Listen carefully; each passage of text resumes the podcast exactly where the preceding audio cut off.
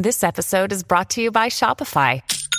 Forget the frustration of picking commerce platforms when you switch your business to Shopify, the global commerce platform that supercharges your selling wherever you sell. With Shopify, you'll harness the same intuitive features, trusted apps, and powerful analytics used by the world's leading brands. Sign up today for your $1 per month trial period at shopify.com slash tech, all lowercase. That's shopify.com slash tech.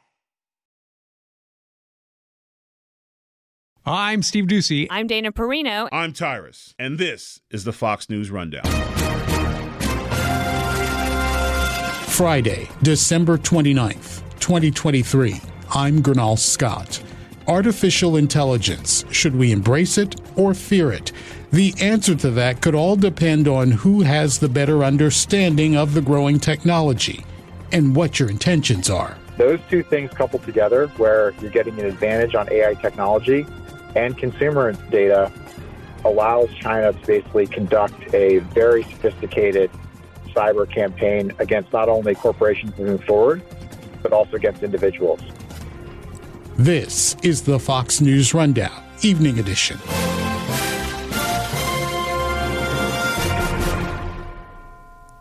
This is Jimmy Failla, inviting you to join me for Fox Across America, where we'll discuss every single one of the Democrats' dumb ideas. Just kidding. It's only a three hour show. Listen live at noon Eastern or get the podcast at foxacrossamerica.com. Whether you understand it or you see it as simply something on your kitchen counter that lights up your house, artificial intelligence is something all of us are talking about. And the discussions are robust from the corporate boardrooms of Silicon Valley to the people in our government who monitor intelligence around the globe.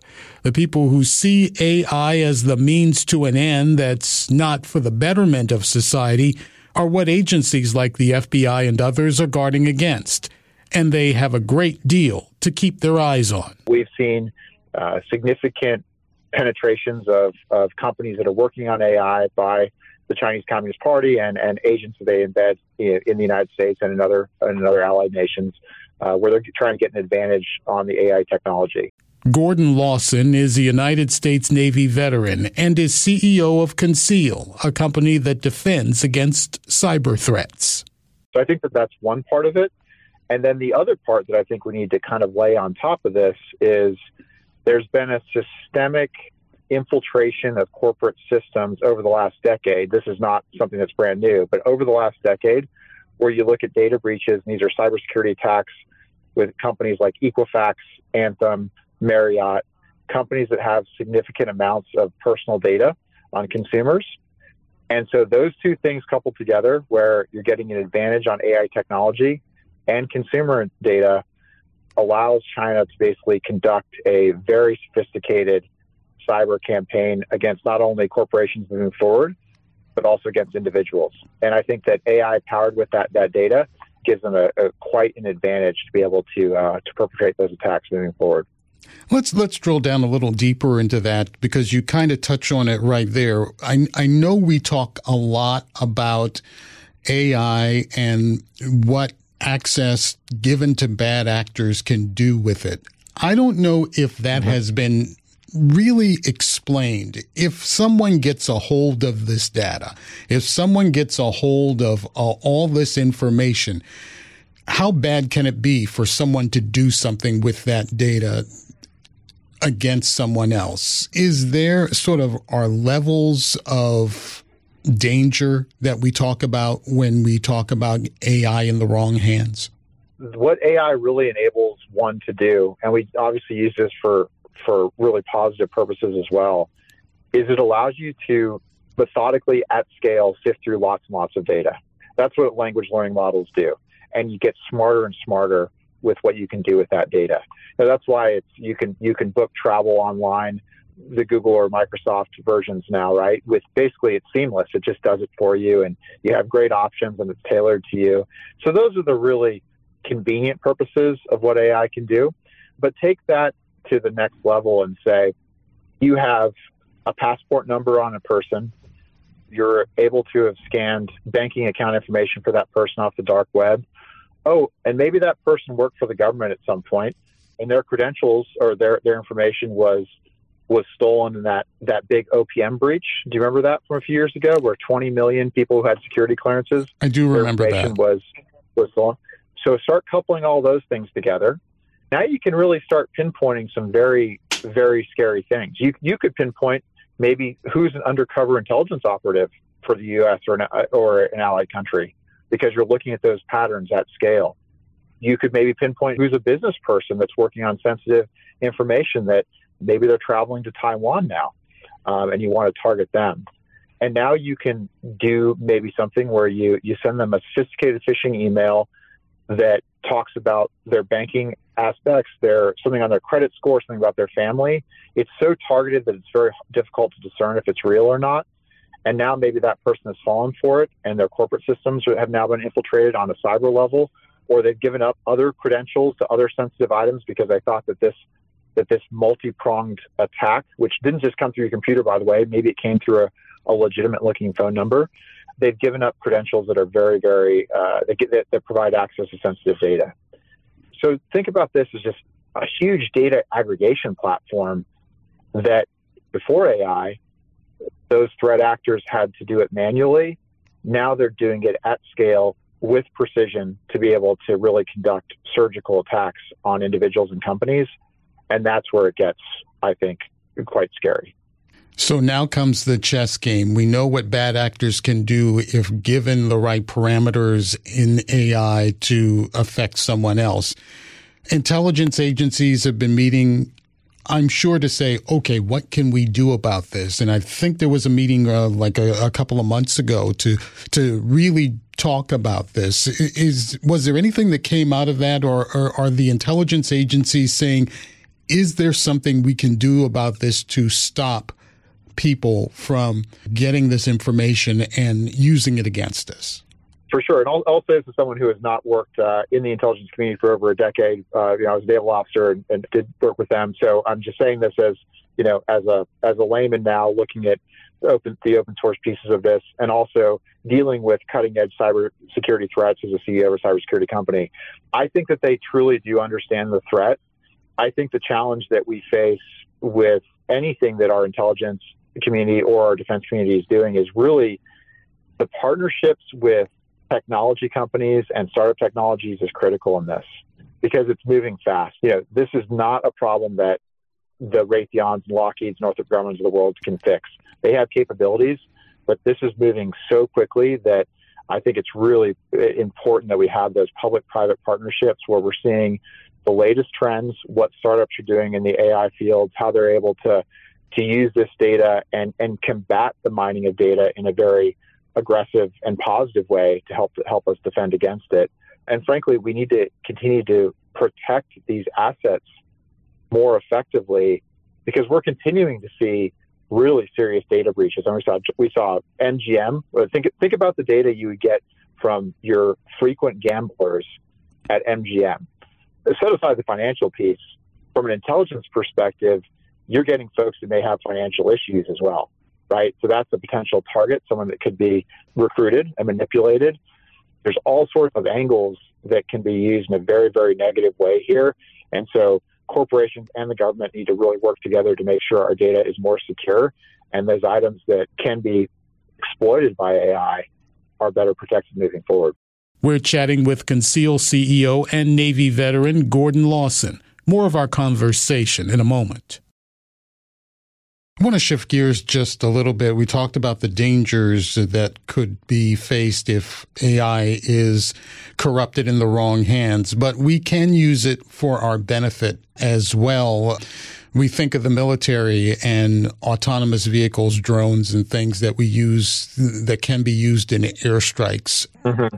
That is a way it can be used to our benefit, streamlining military use and things like that. Talk about how we can sort of use AI to our benefit here. Well, I think autonomous vehicles is, is an incredible example. Think about the future of warfare here and where you're having potentially thousands and thousands of drones on a battlefield there's no way that uh, individuals can control those individual like individually, even even in a distributed network. You, you, need to have AI that allows those vehicles to make smart decisions, to make a call on a target very quickly. So whether that's a, a, a legitimate target or, a fr- or, or something that's friendly that you know you should not be shooting munitions at, and I think that it's it's going to make our warfighting systems much smarter and much more, I think, deliberate and their their ability to prosecute a combat situation, especially in let's just let's just talk about the you know the the adversary we were talking about before in, in a in a Chinese Taiwan scenario, and just going back to, to to the AI piece, you know, ninety percent of the most advanced semiconductors in the world are made in Taiwan. So talking about a competitive advantage here, we know what China's ambitions are with respect to Taiwan. We know that them being able to take that manufacturing capability would only increase their ability to to do really advanced things on the AI front so we need to use it in our advantage to be able to not only, I think, deter against potential conflict there, but also we need to help, you know, we need to bring some of that industrial base back to the United States and to allied countries so we're not dependent on on manufacturing in a in a potential conflict area. Let's put a fine point on it with a uh, practical example. We've got ships uh, in the Red Sea monitoring dangers out there in that war zone there. The AI can be beneficial to us there, monitoring us, uh, keeping our head on a swivel, as they say, protecting our assets out there and, and, and protecting others as well. For sure. And I'll, I'll say the ship that I was on, the USS Laboon, I was on it in the early 2000s. It was the one that shot down, I believe, three ballistic missiles and, a, and three drones you know, the war fighters we have on those ships, they have, first of all, they're extremely well trained. They have amazing radar systems that are able to track the battle space really well and can see these threats incoming.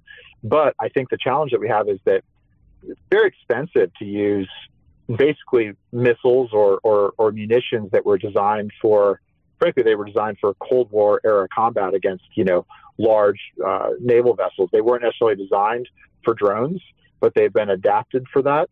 And I think that we need to continue to bring AI into the weapon systems of the ships like we saw in the Red, Red Sea this week and, uh, and, and being able to really handle those threats at e- an even larger scale, which we know will be a much larger scale when it's an adversary that are not rebels in Yemen. The threat is going to get more sophisticated. It's going to be larger volumes. And uh, yes, as you're hit the nail on the head, we have to bring those technological capabilities to bear to be able to defeat those sorts of autonomous threats at a much larger scale. And, and I know folks are working on it, but I think it's something that, um, you know, unfortunately, I'm not sure we have, we necessarily have the best efficiencies in how we roll out sort of new weapon systems. I know there's a lot of reforms going on around this, and I do think we need to really bring a more of a startup mentality to how we're evolving our, our defense capabilities to make sure we can we can stay in line with the latest threats that are out there. Very last thing, AI can be friend or foe. Is the prime thing that we need to be concerned about is who has their hands on it, who's using it? For sure, I think we need we definitely need to be concerned about it. I think it's it's important to go into these situations eyes wide open. We need to know what our adversaries are doing, and I and I think that by and large, this is kind of a this has been a really good bipartisan issue in Congress. I think folks know that there is a threat that China does. For, for, it's not just China, but China, Russia. There's there's countries that do present a threat here. But I also would say that the um, the benefits of us being able to continue to harness AI, the benefits are great. I mean, just from a, a, a cybersecurity perspective, we're able to find patterns in these phishing attacks and in browser-based attacks through AI engines that we would never be able to have found in the past. And so the advantages are amazing there, um, but we just need to continue to be prepared and know that this is such a fast moving problem that there's really no room for complacency, and we always need to be vigilant. You know, if anyone thinks that AI is going anywhere, it's not. It's going to be with us for a long time to come. It's a matter of harnessing it and learning how to use it and learning how to combat it when it's a bad thing against us. Gordon Lawson is a U.S. naval veteran and the CEO of Conceal. Gordon, thank you so much for joining us on the Fox News Rundown Evening Edition. Thank you. Pleasure with you. You've been listening to the Fox News Rundown. And now, stay up to date by subscribing to this podcast at foxnewspodcasts.com. Listen ad free on Fox News Podcasts Plus on Apple Podcasts. And Prime members can listen to the show ad free on Amazon Music. And for up to the minute news, go to foxnews.com.